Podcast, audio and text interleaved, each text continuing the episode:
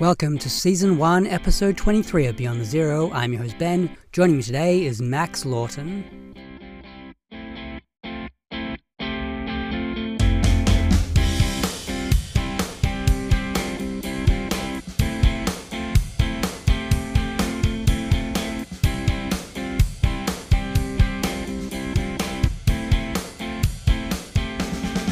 Max is a writer and translator, and he joins us from his home in New York. Welcome to the show, Max. Thanks so much for having me. I became aware of you as a translator, especially through your work with Sorokin. Can you tell us a bit more about yourself and where you grew up? Sure. Um, so I um, was born in Brussels because my parents were working uh, as lawyers, and I lived there till I was about three and a half. Um, and so as a result of that, I my French is my first language, but I speak English way better uh, because I, um, even though my mom kept speaking with me, and I did go to preschool in Brussels, I, being schooled in a language is really what makes you a native speaker. So I got a big leg up in French, but I am a native speaker of English. It's this weird paradox. But we moved to Chicago, a suburb of Chicago then, and then uh, moved to Wisconsin when I was 12. So I always had a weird kind of conception of myself as being like a European, but wasn't really. so uh, that kind of colored my childhood. But um, yeah, so I essentially grew up in the Midwest of the United States with this extra little flavor thrown in. Okay, and where were your parents from? My uh, my mom's from Oregon, and my dad is from Michigan. So they were just. Um, my mom's a big Europhile, and so she she uh, and my parents had this opportunity, and so they lived in Brussels for I think ten years, about maybe eight, and I was yeah. So um, they uh, I was lucky that my mom speaks French so well too because she spoke to me when I was growing up and it never went away, which is having the two languages when you're growing up is important for the plasticity of that part of your brain, I think. Mm, definitely. So, how many languages are you fluent in? Oh, that's a so I'm very fluent in uh, Russian, French, and Spanish and I'm reasonably fluent in Turkish and German, and I am good at reading in Italian, but I'm, I'm going to take a speaking class to get my speaking back up to speed. So I'd say that, yeah, French, Spanish, for example, as a translator, I'd say French, Spanish, and Russian, I wouldn't need a co translator um, because I wouldn't need anyone looking over my shoulder. Uh, German and Turkish, I would like one. And then Italian, I would definitely like one. But um, so yeah. That's so interesting. So, what sparked your interest in languages? I think it's less. I don't know. I mean, it's uh, maybe less to do with languages and more to do with being able to read books that you can't read without those languages in a certain sense. So I always just. I think part of partially was to do with an it was an identity thing. So going to school in the Midwest where I felt like I didn't particularly fit in, and uh, French was like this identity card that uh, separated me from from uh, the the environment I grew up in, and so I would kind of like uh, feed that part of my identity, and uh, and then Spanish came about because I guess I was able.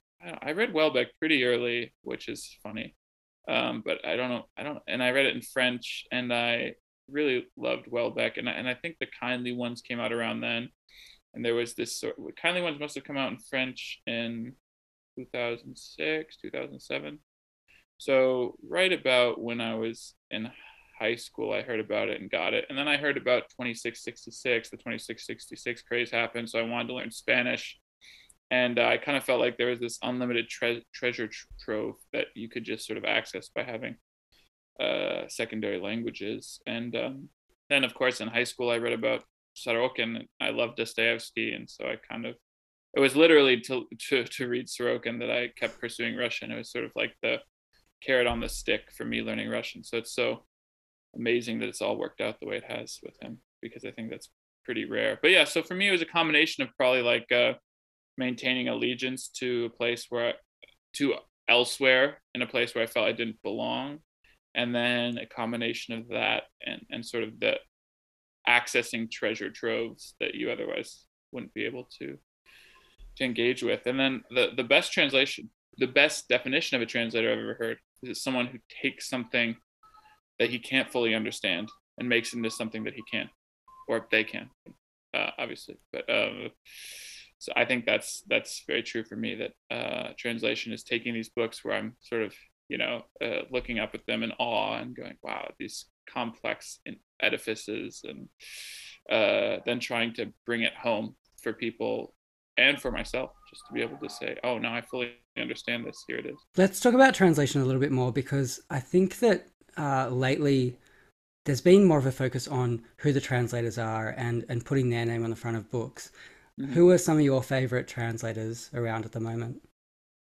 There are a lot of uh, really interesting, really good translators. I think, I mean, obviously, uh, John E. Woods, I think uh, John E. Woods, the German translator who did uh, all the Schmidts and the Thomas Mann, is a um, total master. He is his translation of Zettels Traum, um, Bottom's Dream, is just amazingly good. It, it's it reads it's its own text and I think that's uh, what every translation should aspire to be, sort of like a cover version, mm, that you are hitting the same beats, you know, the same notes, but you also do it with your own style and your own attention to detail and your own sort of, uh, yeah, it's it, it is its own thing. It needs to be self-contained. So I think his translations are intimidatingly good.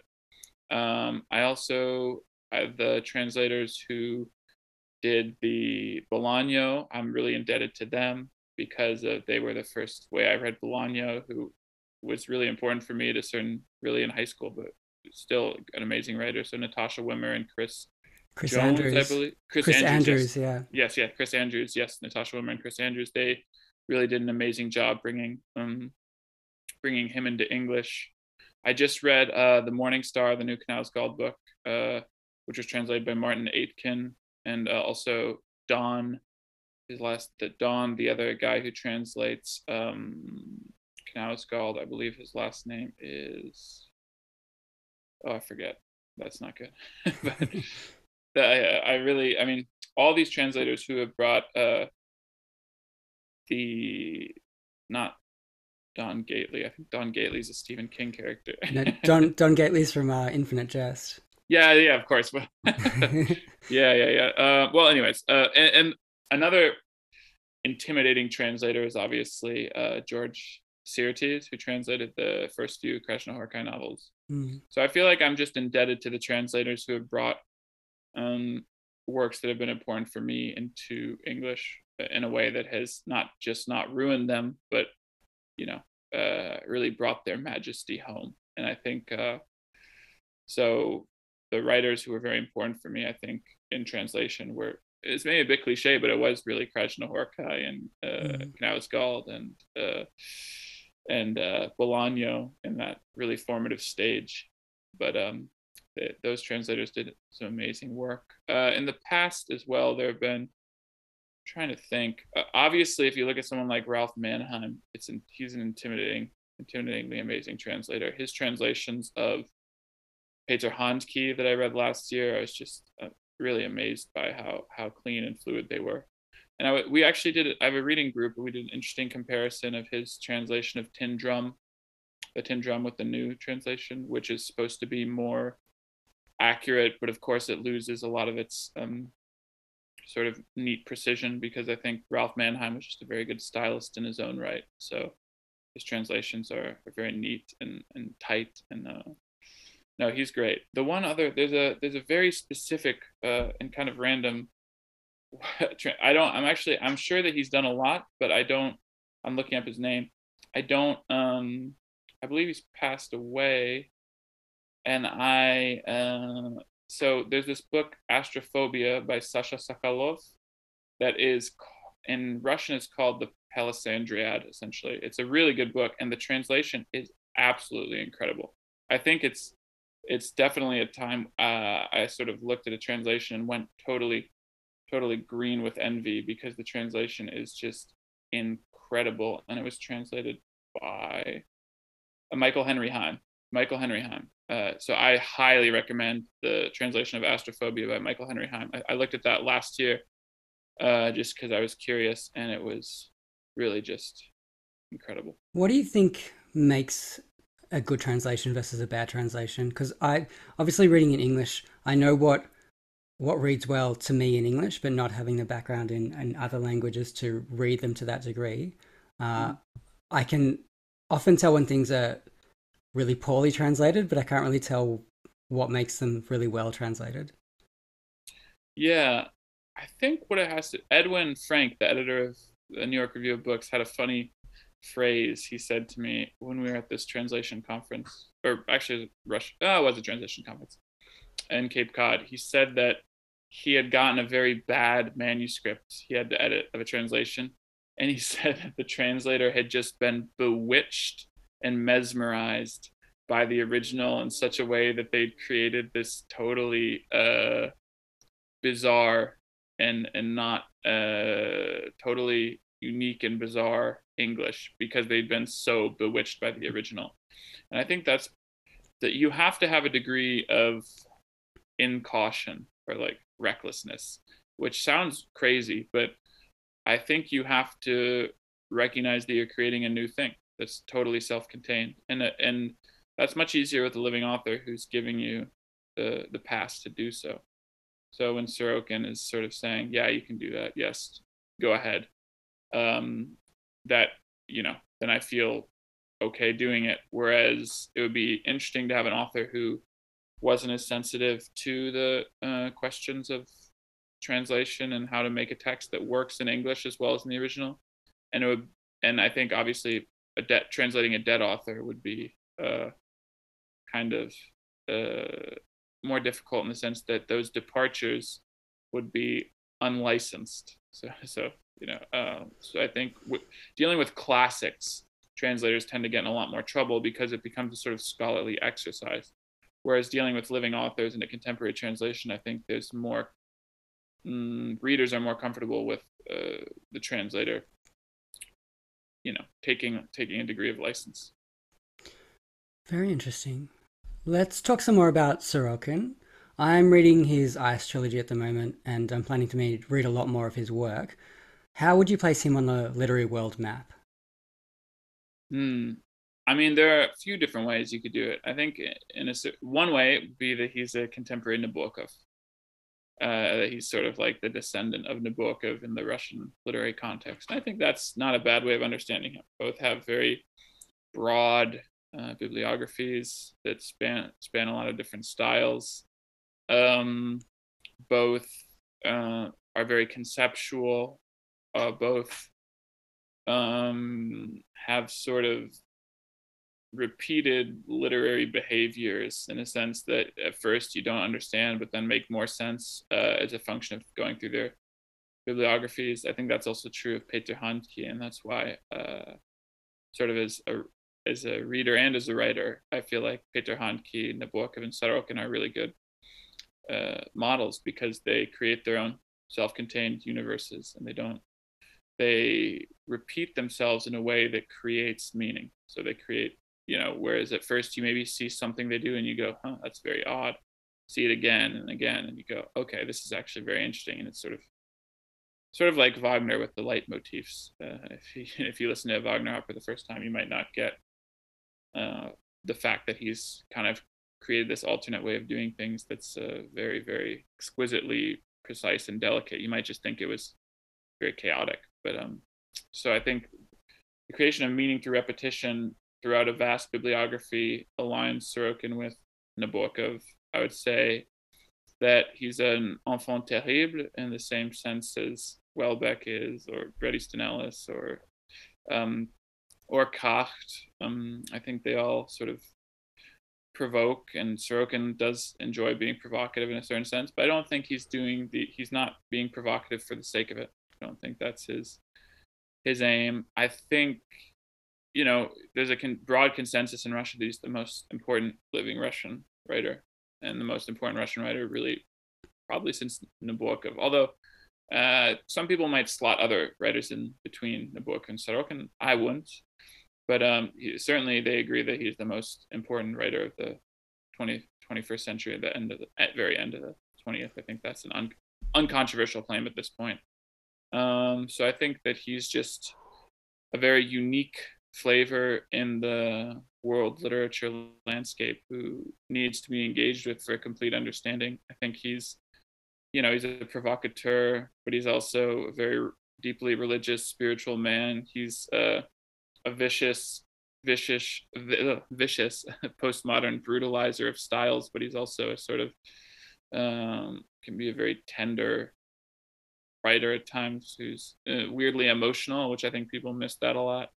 Um, and I think that, yeah, without having read at least his most important books, uh, readers of world literature are just totally deprived of something important. And I think there's a weird way in which Russia is sometimes way ahead of world literary trends in the sense that if you look at Gogol, Gogol is such a radical writer for the 19th century, just unbelievably radical. And and and he was sort of a, a backwards guy in a lot of respects. Like he was totally insane in his religious beliefs. He believed in Russian autocracy. Published this book like called Letters with Friends, some more or less, I think, and that uh, sort of details the ways in which Russia should be a theocracy. And um, yeah, I think that, uh, but he, the, the books he created, the, the literary works he created are so ahead of their time, are so radical. And I think Russia has this weird power uh, and on the literary plane. Eh, they, they, the soil there, the air, whatever it is, the, the very, very interesting, very unique, and very uh, ahead of their time writers come forth from it and the world just has to contend with it and you know they'll only understand it in 20 or 30 years uh, you know or 20 or 30 years after after it's been produced rather. And i think sorokin is an example that. The work the world is only just beginning to understand how ahead of his time sorokin is and what he the boulders he's sort of shifted. It's so interesting you say that because i feel like he's been somebody who's just very quietly snuck up on the western world and I don't think that, uh, I know in Australia anyway, and I'm sure in America it's the same. I think that there's a view of um, Russian writers and Russia in general that probably doesn't have the level of importance or the level of um, of relevance to the Western world as you know something from Europe or, or South America even. And mm. I think that hopefully we do catch up with that because I think you're right that I think there's a lot about the Russian culture and the Russian um, way of writing that we've kind of, I feel like we've missed out on. Yeah, I think you're right. I also think there's a way in which um, Russia did become more conservative in a certain sense aesthetically after the fall of the of the Iron Curtain. So I think a lot of post-Soviet literature is just really bad. Um, so I think I can understand the, and I also think 20th century Russian literature is a complicated beast because Soviet literature is not particularly good. Sorokin is vicious about how much he hates Soviet literature. Um, even Platonov, Sorokin is uh, calls him a centaur, and he said like you know totally inhuman, just this bizarre, uh, unfeeling language of centaurs. Um, I think I understand why the 19th century is the ultimate Russian literary brand. I don't think it's a coincidence that Nabokov wanted to write in English, right? He wanted to be a part of the most innovative literary culture. Uh, and I think that English language literature in the 20th century really is a beast to contend with. But I think Sorokin sort of brings back some of the most innovative, um, I don't know, traditions you could say of Russian literature, and um, and really comes out swinging and is putting Russia back on the map in, term, in terms of the most innovative uh, works produced. I mean, there are a lot of like, also the oppositional political narratives mean that a lot of boring books get airtime because it's like, uh, oh, it's an anti-Putin book about X, Y, Z, you know. Uh, and I, I can th- I won't name names, I guess, to not be an ass, but um, I think a lot of books are uh, that are just reproduce oppositional political frameworks in a sort of uninteresting way get a lot of airtime in the West, and I think that people don't like those books necessarily because they're not that interesting, or they just have this, you know, it's just oh wow, this must really be uh, important. This is very brave to write something like this, and then that's it. I, that was a problem during the Soviet Union as well, but the sort of the Cold War was so much more defining of the cultural landscape that people could read stuff like the Gulag Archipelago and get something out of it. Whereas I don't think there's anything of I don't like the Gulag Archipelago, so that's not a good example. But I mean, it's not that I don't it's fine. It is what it is. There's how could I? There's a very funny scene in uh, Sorokin's novel Marina's Thirtieth Love where Marina, the protagonist, imagines having sex with uh with um Solzhenitsyn, and uh, he's referred to as a capital H he. Uh, so it's sort of like he's taken on this divine uh, status, and it's just sort of this very long fantasy. I think she even prays to him, but in any case, I think she dreams of him giving her her first orgasm. So the the the point is that I think Solzhenitsyn took on this incredible status in Russia and the West. But uh, no, I think that the oppositional narratives actually led to some interesting books getting um, put out in the West during the Soviet Union. But I don't think that's been the case in the Putin era. I can't think of. I mean, Day of the Oprichnik was put out as an anti-Putin book, but the issue is Sorokin's an anti-political writer, even when he's political. Hmm. So yeah. You've translated ten, probably more, of his books now. So, for I guess for readers, where would be a good place to start with him? Hmm. So I actually think that hmm, I would say for what's out now, I would recommend starting with the Blizzard. I think uh, Ice Trilogy I like a lot. Um, I just think it's a book that you can't fully understand. It's a bit like what I was saying before about self-contained literary universes. I think if you read the Ice Trilogy out of the blue, you won't you won't get much out of it. I don't know what your experience is. I'd be interested to hear, but I think that a lot of the things that Sorokin is doing don't necessarily come through on a first read. Um, so I think the Blizzard is sort of a neat introduction, um, because it's sort of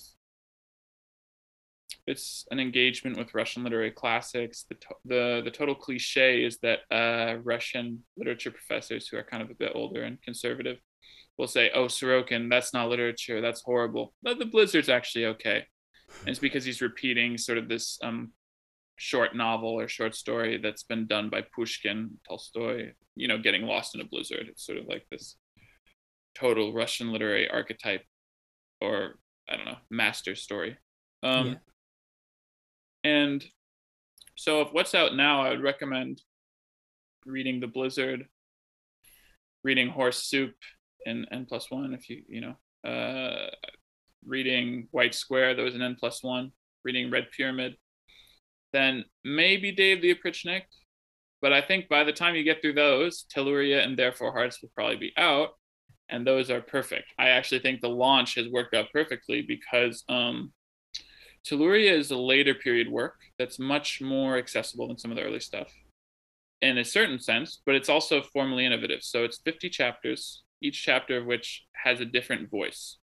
And it takes place in this new medieval age fantasy kingdom version of uh, Europe and Russia, where a giant holy war between the Middle East and uh, and Europe has sort of fractured all the pre-existing uh, cultural and governmental systems, and uh, the each chapter just takes a different voice um, and a different character and a different story. And they can be very fanciful, like a, a harem of dildos, sentient dildos. Uh, you know, there's a centaur who speaks in a weird fake version of Old Church Slavonic. So in my translation, he speaks sort of like Middle English uh, or Old English inflected Middle English. Um, and I think it's a very accessible book.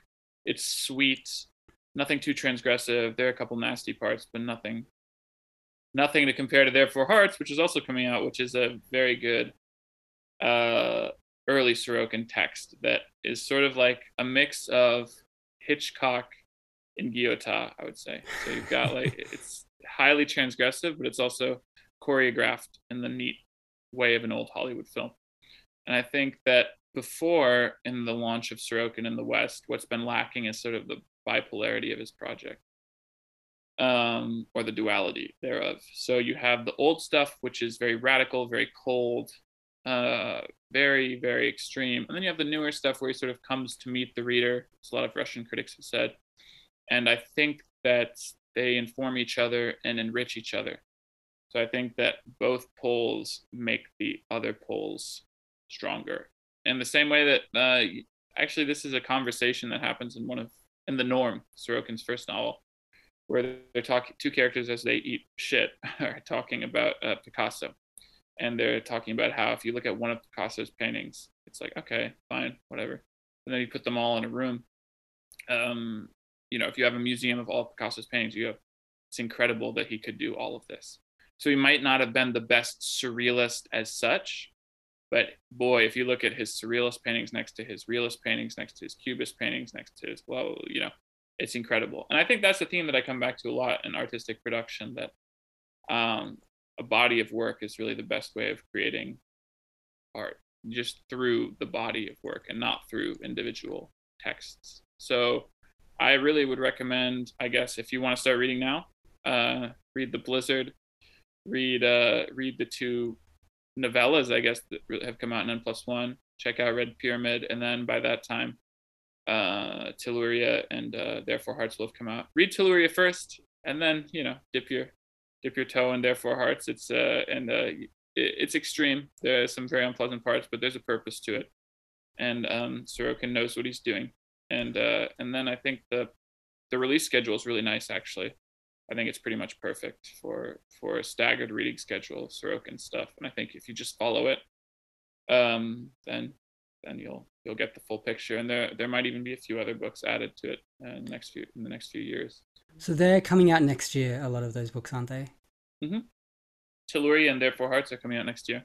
And then the mm-hmm. following year we have Blue Lard and a collection of early short stories. Then the following year we have The Norm and Roman, then the following year, we have Marina's 30th Love and another collection of short stories. And then there's an unsigned, as of yet, sequel to The Blizzard. There's an unsigned sequel to Day of the Oprichnik, and there is an unsigned novel called Manaraga. There's an unsigned collection of the rest of the short stories. So that's sort of everything that's in the offing. Wow, he's going to keep you busy, isn't he? Yes, definitely. Well, I've already done. So I've done. I finished Blue Lard, Telluria, Therefore Hearts, both collections of short stories. The Norm, I have a good draft of. The Sugar Kremlin, which is the sequel to Dave the Oprichnik, is done. Um, but I have not done. I, I've done a good chunk of Roman. I've done, and then I have not begun Marina's 30th Love, Dr. Garin, the sequel to the Blizzard, um, Manaraga, or the there. So there are like five or six I haven't done, uh, but I, I've I've gotten a good leg up, which is nice. Hmm. And what publisher is going to put them out? NYRB is doing um, is doing Telluria, Blue Lard, The Norm, and Red Pyramid, one collection of short stories. Dalkey is doing Therefore Hearts, another collection of short stories, Roman and Marina. And then um, FSG would probably have to do Dr. Garin and the Sugar Kremlin, but we haven't, we don't know what's up with them yet um, because they're sequels to two books that FSG have already put out. So it'd be weird if someone else put them out. Yeah, that's amazing. Let's move on to some of the other projects you've got on the go because I know you've got so much happening. So what can you talk about? Yeah, no, I, I could talk about a lot actually because um, so the really cool stuff, and I'll just pull up the list I sent as well, so I can uh, remind myself with texting with the publisher to see what I could what was off limits. Um, but uh, so they're really, I'm really excited about a lot of stuff. So I think I'm going to be working with on on his second novel, which is wow. amazing. Yeah, That's yeah, huge. So, yeah, nothing's been signed yet, but um, that that would really be an honor uh, because it's one of my favorite novels. Um, and the publisher reached out to me about this project, which was just incredible. I, I'm pretty sure that's that's happening. That's and then so that'll kind of take priority over a lot of the other stuff which so as a translator you work often you produce a long sample and then share it um, and so you're not working on commission in the same way i don't know i mean it's, it's the system it works that way that you want to produce like a 20 to 50 page sample and then you pitch it and so right now i've pitched or am pitching Schattenfroh, which is the book Andre uh, of the Untranslated loves so much. I'm very grateful to him in general for the, the attention he's given me and the stuff he's turned me on to. He's just, mm. an, as Will Evans, the uh, editor and publisher of Dalkey, uh, says, uh, you know, he's the world's best reader, and I think that's there's a lot of truth in that. Um, and so Schattenfroh, my co-translator Cosima Mattner, who's a German PhD student and teacher at Columbia as well, she and I uh, produced a little sample, and then we realized it wasn't quite long enough. So we've got a few publishers who are really excited about Schattenfroh, and I think we'll get something signed in the next couple of years. That's an insane, wildly difficult thousand-page German novel. So that's going to be a lot of fun, and I'm very grateful to have a, a co-trade translator on that, especially because it's highly abstract. A lot of it's written in Middle High German. Um, so, but I'm I'm I'm probably most excited about and that. Although I should put a hierarchy. I'm equally excited about everything. Uh, the but uh, Schattenfroh will be a really fun challenge. And much as I felt with Blue Lard, the Sorokin book I initially got turned on to, um, or the the Sorokin book I started translating, the Sorokin book that kind of was the the biggest segment of that carrot on the stick. Uh, it it's something I just look at and go, this is such an incomprehensible, wild, interesting thing. You know, it's it's it's Schattenfroh is a monument to strangeness. It's like a monument made out of the ice you find on Mars that's a thousand miles high. So it's I love stuff like that. That, like I said before, to take something you don't fully understand, make it something that you do, and that's still very beautiful. That's really the ideal goal of this whole thing. Then I'm yeah. So the other cool stuff that's in down you know happening maybe is this uncovered Céline novel that was recently discovered. I think I might. Uh, the rights haven't been acquired yet because there's a huge battle. I don't know if you heard the story of it, but so it's yeah, the, I heard about this. This is really exciting. Yeah, yeah. So it's the third book in the trilogy with Voyage and Mort Crédit, which is um insane. They found it. It's Casse-Pipe, like jawbreaker, I guess you could say. Uh, and uh, that book is just i mean i haven't read it obviously because it, it, they just found it and someone had been kind of keeping it hidden away because they didn't want you know nazi heirs to be getting money and uh, so but now that it's been uncovered there's again a huge rights battle but i'm hopefully going to be doing that for nyrb that's knock on wood i also have a project with iain sinclair the great british writer and i want to retranslate Guignol's Bend, which is Céline's great London novel, that has only been published in two parts in English. So by different publishers, by different translators, and it's one novel. And Céline, you know, really loved it, thought of it as one of his best books. A lot of British novelists love it. I think it might be Céline's best book, not having read Casse-Pipe. Um, but there are some rights issues with that, that that's sort of making it seem like the the newly discovered book that's currently embroiled in these uh, you know vicious uh, legal cases might might actually happen first because rights rights disputes are so sort of incontrovertible and annoying but um so hopefully you know knock on wood nothing for sure yet i would love to do that um then the um goldstein so he, the Remember Famagusta, another one of Andre's books that I actually did a very long sample of. That I've got a publisher who is pretty will write a contract as soon as I want it, and I don't want it yet because it's uh because it's uh I don't have time for it right now. But um, so I, I've essentially got that one settled, and I'll probably look to to sign that contract and get going in earnest in the next three years, probably but and then hopefully do the sequel as well, which I actually have right here, The Fields of Calm. So they're both wow. very interesting, wild, uh, sort of auto-fictional.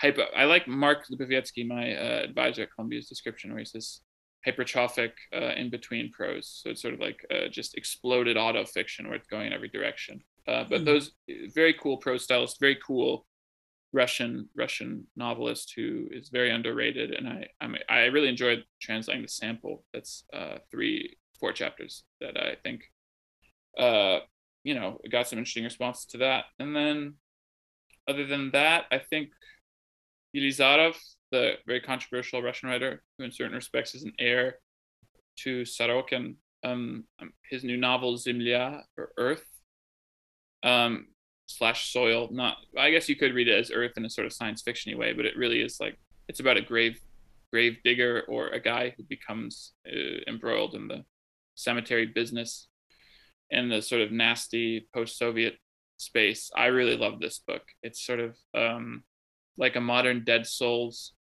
It's uh, it's long, it's immersive, it's stupid. It's like sticking your head in a toilet. Uh, which the, the funny thing about Sorokin is that I've talked to a lot of people about the differences between Yelizarov and Sorokin. Sorokin always maintains a sort of sense of clean classical proportion, like a Hitchcock movie. So no matter how nasty it gets, it's always very neatly choreographed. There's always a sense of clear movement. It's like bebop, you know, it's like ticking along. Yelizarov is not like that. So Earth is really like sticking your head in a toilet book. Um, but I, I like it for, for that reason, kind of. And um, that with a publisher, um, we have a, yeah, that's to get signed up next year, I think. And will hopefully be released in like 2023 2024 and it's quite a long book so really have a full schedule with all the translation stuff and after after all that's done my real sort of goal is Guyotat to do a couple of late Guyotat which i don't know if you've heard of it but uh, there are a few different books by him that not his late autofiction but his late uh, books like Progénitures which reads like Finnegans Wake mixed with the Marquis de Sade. So it's wow. really, and it's 800 pages, and they're like, I think he has about a few thousand pages of these late novels, uh, and I would like to do at least one of them as a sort of uh, real challenge to myself and sort of challenge to the to the world uh, to see you know what what we can make of it together uh, as the readers who would read it me translating it you know to go to delve into the scholarship a bit I think for me, translation is the ultimate way of engaging with these sorts of difficult things, which I look at and don't don't fully understand. So after all that, down the line, that's sort of my dream project. I, I sometimes, uh, you know, think about. I have a copy of Progénitures right by my desk that I always look at and go, one day we will. I'll give you. I'll give you a shot. And then I look at the first page and go, and where the hell would I even begin? We'll take a quick break here on Beyond the Zero. We're speaking with Max Lawton.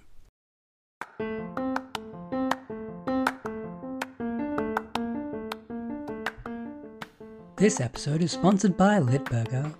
This week's specials the Norman Mailer is shaped patty on rye with kosher pickles, comes with a free steak knife. Mmm, delicious. Or try the Jonathan Franzen, plain white bread with no filling. How about the Houellebecq? A bottle of red wine and a packet of fags, no burger included. Check out the full menu at litburger.com. Please note the J.K. Rowling burger has been cancelled.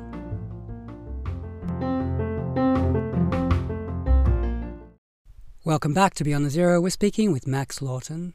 Let's move on to your book because you were kind enough to send it to me. Oh. It's I'm not going to reveal. read. yeah, it's 500 pages. It's really good. Uh, it starts with a Russian student in, in New York, and then it goes somewhere I didn't expect. Do you want to tell us a little bit about it, just not reveal too much? Sure, um, I can reveal a, a bit. I think. Um, thank you, first of all, for reading because uh, I appreciate your kind words. And um, yeah, it's a really uh, weird thing to write, especially before. I think you have to approach your own writing ironically, uh, always, but especially before you're published or renowned, because I think that it's important to recognize that what we're doing is uh, Sorokin has a funny description of writers. It's just people who write their vivid fantasies down on tree bark. so it's just like it's quite a decadent and ridiculous thing to be doing. But um, no, I, I um, so progress it's called, and it's about yeah these two students who are students in New York, and there's a an event, uh, and all wheels stop spinning and um, all there's no more electricity and sort of the, the the laws of the most elementary laws of physics seem to have been totally suspended. So they these two sort of best friends decide to walk from new york to the um, uh, narrator's home in ohio and uh, well that's a bit more complicated than that there are a few more characters who pop in by way of uh, unstable worldhood. I guess you could, I guess you could say, but um, it's sort of the reason I wanted to write it initially is um to write just with the vocabulary of infrastructure to describe objects and to sort of uh, think about the world as it was and to come up with the language for that. So a big part of the book is just devoted to like describing freeways and different kinds of synthetic stone or different kinds of freeway infrastructure or like the sorts of weird foods they have on the shelves at convenience stores. So for me, this was really a sort of at least so there are two parts to the book, and then the second part is about which is also much more controversial, as I'm sure you noticed, uh, and might actually well, there are two versions of the book I'm actually sending out, and I wrote the two parts separately, not thinking they were one book. But then my uh, one of my readers, um, a British reader, wonderful, wonderful reader, uh, David, he read the two books and said, "This is one book." And it really they they they they rhyme so neatly, and uh, they really should be one project. And I think it makes the whole thing better because they're sort of flip sides mm. of the toxic, uh, insane world we live in. The second one is about an Oxford professor who goes insane and decides to find and kill the perpetrator of a terrorist attack after after there is one in Oxford. Um, much more problematic in a certain sense. So the two there are two versions going out to publishers. One is the whole 500 page edifice, and one is the uh, just the walking story, sort of. Yeah. Because I think, which I'm, I don't think it's selling out because I conceived of it unto itself, and I do like the sort of director's cut version, or as the file I sent you says the super cut. But I also mm-hmm.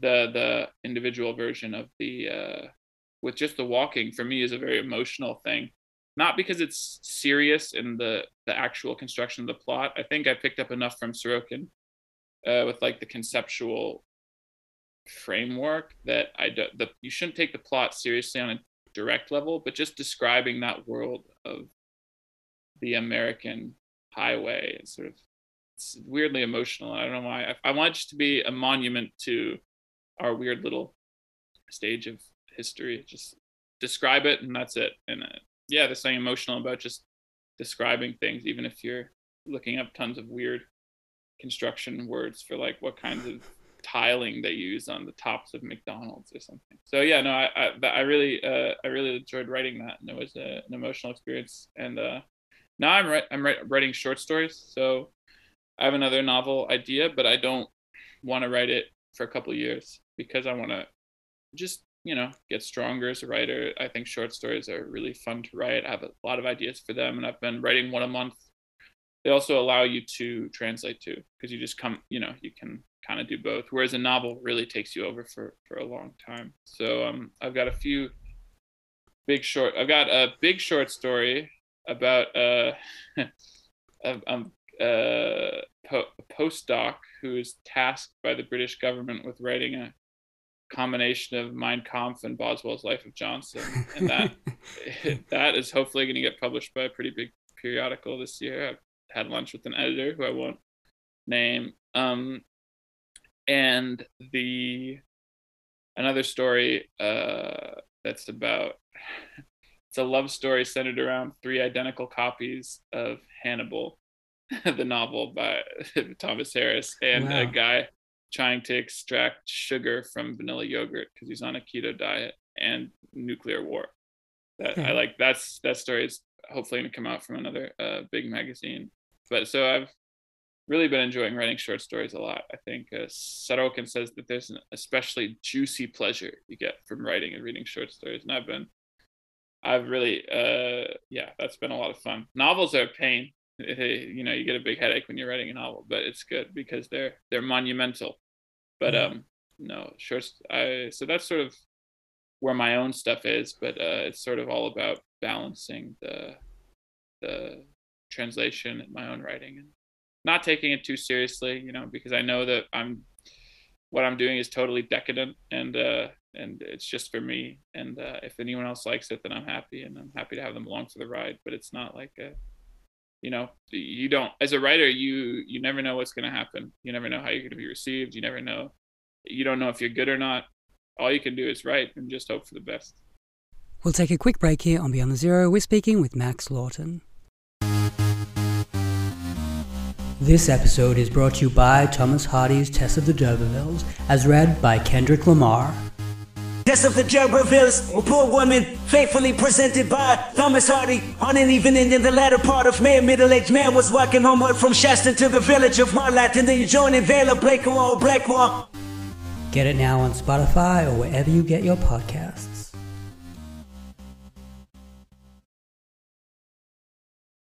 Welcome back to Beyond the Zero. We're speaking with Max Lawton. All right, let's move on to your gateway books. What were mm-hmm. some books that uh, opened up the world of literature for you? This is something I re- you probably noticed this in progress actually that I put a lot of stupid kids books in, or like young adult books, um, because I think it's funny. They're obviously the books that opened me up to serious literature, but something I've been thinking about more and more, sort of the role of bad books or the role of non-canonical trashy books. And uh, so I, I loved stephen king when i was a kid. I loved you know the pendragon books when i was in middle school. I loved oh i don't know uh, a lot of real real trash. Uh cirque du freak i remember reading that. Uh i remember reading um oh gosh. I mean game of thrones end of middle school I think it was is for serious literature, which I think you know I don't I think it's interesting. Something Sorokin's clearly thinking about in his later work is how we can bring the pleasures of trashy, uh, sort of commercial literature, which you read in this totally immersed way, and sort of make that pleasure a part of highbrow fiction. I think that's a question I think about a lot, and I really want to kind of engage with it. And the new Knausgaard novel is actually a great response to that. But so as for highbrow fiction, I probably, I mean, I read Gravity's Rainbow in early high school, and I think I was a little too early because I was befuddled by it. Uh, I mean, I was entranced by it because I'm always entranced by things I don't understand. But I remember reading and being like, wow, this is crazy. and uh, there's some really inappropriate scenes in here. And uh, but I, I don't think I really got it to be perfectly honest well, the first book that really, really landed, may I think it was two. It was the Brothers Karamazov and The Elementary Particles by Houellebecq. Mm. Those were two books that I read, and I just remember feeling like, wow, literature can give you a feeling that's totally indescribable, and uh, it's like a, it's like a drug trip, you know. It's it's you're totally addicted to it. You don't want to leave the book it changes the way you see the world. It's it's a really unique and indescribable feeling and it's uh it's very addictive. So i think with elementary particles with the brothers karamazov 2666 i actually and i'm going to say something that i'm sure will get some funny comments uh murakami. And i still think murakami is a great writer. He gets a lot of hate and i think people like to flash their bona fides by hating on murakami. Not the the sexist critique of him is fair, even though you know, yeah, I, I understand that critique. But the critique that he just is a terrible writer and blah blah blah, I think is a little dull. And I think people who want to be serious readers do that a lot in a way that I go, oh, okay, well, whatever. But I remember reading Kafka on the Shore in Florida when we were on vacation with my family right after I'd had mono. So I was just like probably 15 or 16 and just lying in a beach chair uh, and just devoured Kafka on the Shore after I bought it at some weird tourist bookstore. Uh, and I remember I lost this copy, but I remember it had uh, someone's like highlighter. The cap had fallen off and marked the the uh, the pages, the outside, the edges of the pages. So I just remember that copy of Kafka on the Shore. So that those really in high school were the big ones, and then again, it's probably pretty cliche, but uh, going to college, it was you know my struggle, the the Knausgaard version, obviously. Then it was um, the Krasznahorkai, getting hooked onto Ulysses, uh, which is, I mean, obviously an incredible book. Gravity's Rainbow, uh, reading all the Dostoevsky books, reading all the Tolstoy books, reading all all of Gogol, reading all um, um, I think it was yeah. I don't. There's nothing. I, I feel like people like to have these radically uh, out of the box favorites that uh that uh sort of define their reading trajectory. But I think mine are pretty pretty staid in a certain respect. Oh, Will Self, Iain Sinclair. You know, British style British stylists are really important to me because I think they've got a sort of sort of laser precision that um that you need as a writer and that sometimes Americans don't have as much because there's a certain kind of mealy mouthedness, which even to be honest infects Pynchon's later work. Like if you compare uh, the prose and Bleeding Edge and Inherent Vice and Vineland and even Against the Day to like how diamond edged and precise he is in Gravity's Rainbow. It's pretty it's pretty crazy. Um, I spent I've spent and then I think I sort of just got into some you know when you're in grad school the cliches you kind of get into really esoteric stuff and devote yourself to it and forget forget that it was ever inaccessible. And I think that's definitely been true of me in a certain case in a certain respect. Like a, Finnegans Wake I'm reading that for the second time right now kind of acting as if it were a normal novel because the first time I read it I did it so slowly. Um, and now I'm just kind of reading it at a normal pace. I mean not more than 10 pages a day, but that's still fast fitting its wake. And it's it's very, very, very fun and like very specific kind of pleasure. Uh, it's not a book for everyone, but it's definitely giving me a, a, you know, it's all about these books that give you a feeling for things that uh that are possible. And I loved be- reading Being in Time as well for the same reason. Phenomenology of Spirit, I devoted an amount, incredible amount of time to over the pandemic with these incredible YouTube videos by a guy from Milwaukee, Dr. Gregory Sadler, Half Hour Hegel. Really recommend those videos to everyone. It's my little pitch, but um, but I don't know how much I like the book compared to Being in Time. And Being in Time was like a totally revelatory experience reading that. So that, that's sort of the whole trajectory. I'm sure, sure I'm forgetting some stuff, but it's sort of funny how you go from Stephen King and Clive Barker and Eragon to like I don't know Finnegans Wake and Being in Time. So and I do try to fight that a little bit. I had this thought at one point in the pandemic, and I watched all of the classic Dario Argento movies over like a ten day period. I just thought I want to be this stupid and this, you know, I want to be stupid in the way I write. I want to I want to be an idiot, and I think that idiocy is important, and I think that idiocy is also brings pleasure to the reader and brings pleasure as you write. So I, I, I endeavor to be an idiot in my writing, and I try not to disappear too far up my own behind is my reading trajectory, which suggests I might be. All right. Speaking of that, um, what are you currently reading? Uh, what are you looking forward to, and what have you recently enjoyed?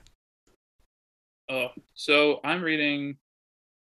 Right, like I said, Finnegans Wake, doing a reread of that, uh, and I'm also reading um, Proust the Complete um, in search of uh, Lost, Lost Time. time. Yeah, that's what's called in English. Yeah. Mm-hmm. Um, I'm reading because I've never finished it, and I need to finish it for I'm the dissertation chapter I'm writing next semester.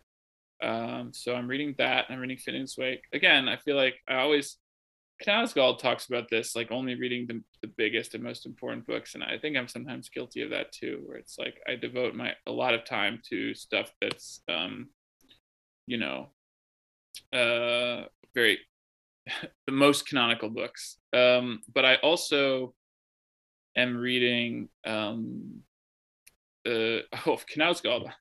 I'm reading his book Out of the World in German as well. I try to read in different languages at all times. Um, sort of like a little bit of time in all the languages I read in every day. But I obviously it doesn't work. So um, I uh, but I'm really enjoying Out of the World. It's a fantastic book. I'm excited for that to come out in English from Archipelago. So those are the three I'm reading now. And over the holiday, I've got a really good lineup that I'm very excited for. I've got a copy new copy of the new Houellebecq novel in the oh, mail. tell me more. Tell me I don't more. I, they haven't told me anything. It's a total secret. So it's coming from Gallimard. I'm probably writing a review of it, um, and I got a review copy. Uh, I am planning to. I'm writing a review of it. I think, and I think they'll publish it. But um, it's not for sure, but I'm getting a review copy and uh, I'm so excited. They haven't told me the title. I'm not allowed to talk about it. You know, uh, it's in the mail from France right now. So I'm wow. very, very excited for that. I'm excited for uh, the Moresco French uh, translation of his book, um, The Beginnings, I think it's called in English, um, which I read in Italian. And I, like I said, though, my Italian's not perfect. So it was a lot of deciphering in French, I read like English. The first book in this very monumentally large trilogy just came out in French. I'm very excited to read that over the holiday. And there's one more. Oh yeah, someone gave me a copy of American Dream by Norman Mailer, which I've never Yeah. read. Uh, that I'm kind of excited to just kind of delve into uh, for some I don't know for that sort of a I people don't really read Norman Mailer anymore. There's actually in the newest short story I wrote, there's a bookshelf that the Thomas Harris uh, short story where there are all these Norman Mailer books and sort of a little bit of a joke. But I think someone uh, gave it to me because because I was making a joke about him. But I, I'm gonna read that just for fun. So, but I'm very excited for the Moresco and the Houellebecq. Obviously, those are gonna be just. I couldn't ask for better holiday holiday reads than those. I'm extremely jealous of you getting to read the Houellebecq before anybody else. That's uh, Yeah. I can't wait to read that when it comes out in English, whenever Yeah, it is next year. You know, it's 763 pages long. I know, insane. I, that that worries me a little though because I don't know if he can sustain that. He's not the most expansive writer. Someone like Sorokin or Handke. Oh, I should have talked about Handke when I was talking about my favorite books, but I did Yeah. already talk about him. So, uh, but I do I do love Peter Handke, and actually reading him over the pandemic, I read probably 15 novels by him, all of which Wow. were about 10 pages long, uh, and um, that was totally incredible. Um, but uh, I don't think he has the range necessarily to to do sci-fi or whatever. But al- although there are elements of sci-fi and elementary particles, uh, I just don't know. It'll be interesting to see if he can if he can maintain that that range. While we're on him, just quickly, what's his best book? Elementary particles for sure. It would be for me elementary particles, serotonin submission, mm, extension of the field of struggle, Yeah. map in the territory. Then I would say uh, probably platform and possibility of an island tie in tie in last because Okay. I don't think either of them are that good. Well, I'm looking forward to this uh, 736 page novel when it oh, comes out. I am too. I am too. We'll take a quick break here on Beyond the Zero. We're speaking with Max Lawton.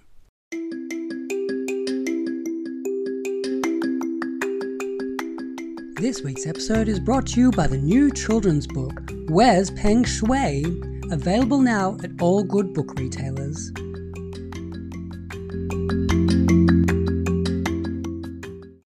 Welcome back to Beyond the Zero. It's time to hear Max's top 10.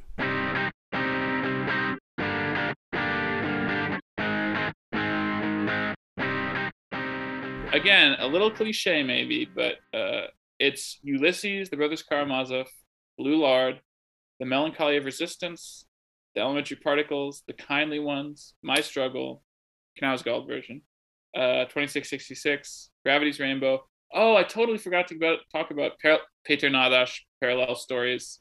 Uh, then The Cantos and uh, Being in Time.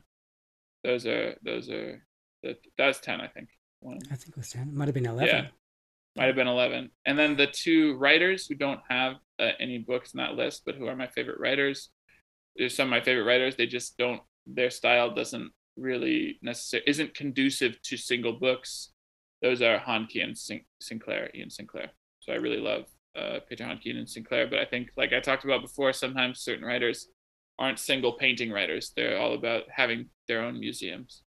Um, yeah, but that's and I, and I would even maybe say rereading Finnegan's Wake this time. You could say Ulysses slash Finnegan's Wake. 'Cause I think they're very complementary, and I think they they um it's like a twinned a twinned masterpiece, you could say. With Peter Handke, I haven't read his books yet. He's been on my list for years, but um, where's a good starting place with him? I would recommend reading them chronologically because Okay. his style develops in a really interesting way, and his earlier books are sort of like object uh, object obsessed um, versions of The Stranger by Camus that I like much more than The Stranger. I don't. That's, I mean, it's an okay book, but um, they're really weird, and it's like imagine a guy making a movie of The Stranger, but instead of filming the protagonist, he's just filming random objects around the protagonist and then he develops into this weird sort of uh much more poetic style where he's writing about rock formations and political history and like moving through space and the weather and all the books are kind of the same but a little bit different and it, it, it kind of feels like it's all been subjected to the cut up method the burroughs cut up method super interesting Um, but I, I really love his bibliography. What I should also say, I should talk about parallel stories because that's a really important book for me. Totally spaced on it. This is probably this is my out of the box choice actually because I think a lot of people haven't read this book, and it is very strange. So it's a Hungarian novel. Uh, Nadas is usually mentioned in top three, four Hungarian writers of all time, but is kind of um, poorly understood outside of Hungary, I would say. Uh, and that's even I don't know if he's understood in Hungary because I don't know if you can understand him as such. But it's an incredibly weird book that's about as long as War and Peace, and it's about a family, but it's not really about anything. It's just about bodies moving through space and uh, sort of the experiences the bodies have, and uh, it's it sort of does what Knausgaard does in presenting a version of history that's all about uh, individual bodily experience, but it's much more radical. So it'll be like a very important day in Hungarian history where there's a, a riot or a sort of, uh, you know, little skirmish with the Soviets or, you know, snipers will be firing on breadlines. But instead of writing about the history, it'll just be like a 200 page sex scene or a description of a guy eating sausages and getting diarrhea. And it's all written in this incredibly strange style, highly elliptical, but I just absolutely love this book. It is uh, I've read it three times now. It's um, very strange, very brilliant novel. That's its vision of human life again, as with uh, 2666 and the Brothers Karamazov and the Elementary Particles. When I read it, I just felt like I was seeing the world anew, and uh, it's really an underrated book that I highly recommend.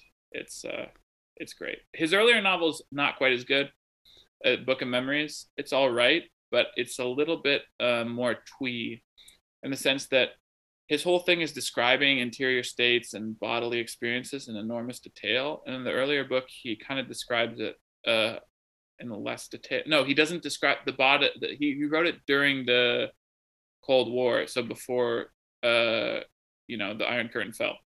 So Hungary would not.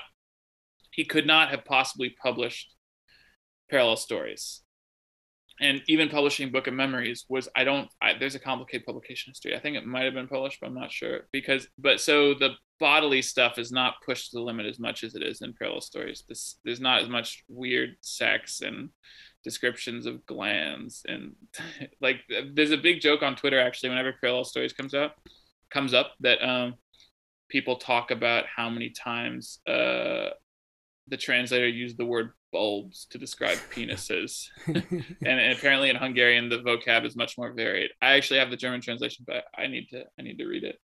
Um, but uh, that because I'll never learn Hungarian probably much as I might like to. It's just psycho hard, and mm. uh, the translators who do translate do such a good job. I feel like um, I wouldn't be needed. Um, so that yeah, parallel stories.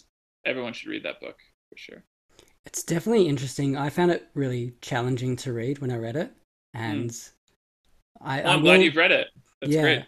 I, I remember. I think is the book before that, uh, the one you were talking about. I think Susan Sontag descri- described it as like yes. the best book the 20th century or something. And yes. um, so I did read parallel stories as well, and I will go back there. I just maybe I need to be older, or maybe I need to, you know, to to read it differently. But the first time I read it, I was a, I struggled with it it's weird. It doesn't really have a plot.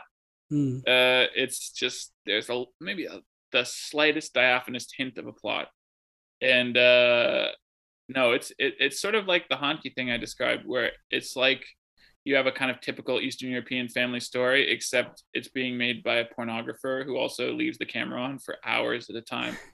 so it's just like this book is insane. But I don't know, something about it just intoxicated and intoxicates me. Um, I think it's just maybe I read it at the right time too, but it also has to do with the principle of idiocy, which I hold so dear.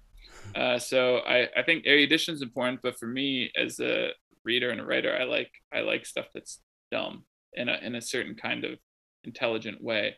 And I think parallel stories is definitely stupid in an intelligent way because it um yeah it's uh it's it is stupid in a certain way, right? You know, the stuff that's described, the sort of bloody mindedness with which these bodily states of exception are gone through are there's no real purpose to it. Or that you could ascribe a purpose to it, right? Like, oh, history doesn't exist, it's all about the body.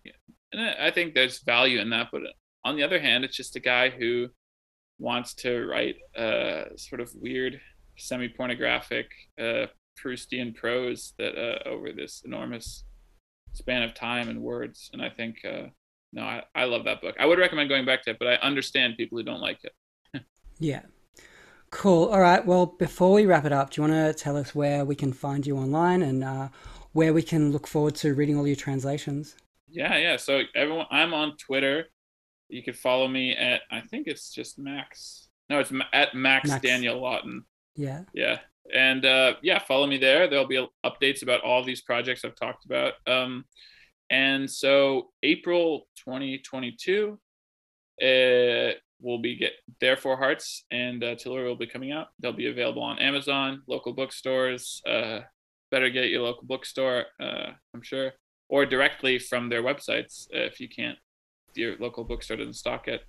And uh, yeah, no, I'm. Thank you so much for having me. It was a real pleasure to talk about all this. I hope. Uh, I hope my my real goal in translating all this stuff is to bring this sort of radically wild and idiotic and perverse and erudite and deranged books I love to read in other languages uh, to the English to the anglophone world. So I, I, I hope I hope everyone listening will come with me on this weird ride. And uh, thank you for uh, you know giving it uh, giving it this attention. Well, thank you so much, Max. It's been such a pleasure talking to you. Thank you. Thanks once again to Max Lawton. Check out the show notes for all the details. You can find us on Twitter and Instagram at Beyond Zero Pod, and you can email us at beyondthezeropod at gmail.com. We'll be back next week.